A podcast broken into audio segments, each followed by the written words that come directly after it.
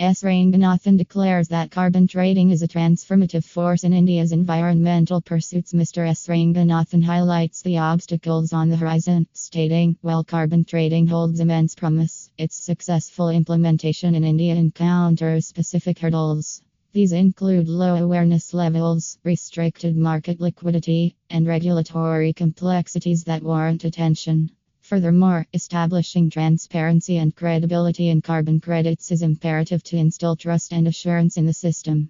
He goes on to underscore that harnessing the complete potential of carbon trading in India necessitates coordinated efforts from policymakers, corporate entities, and civil society.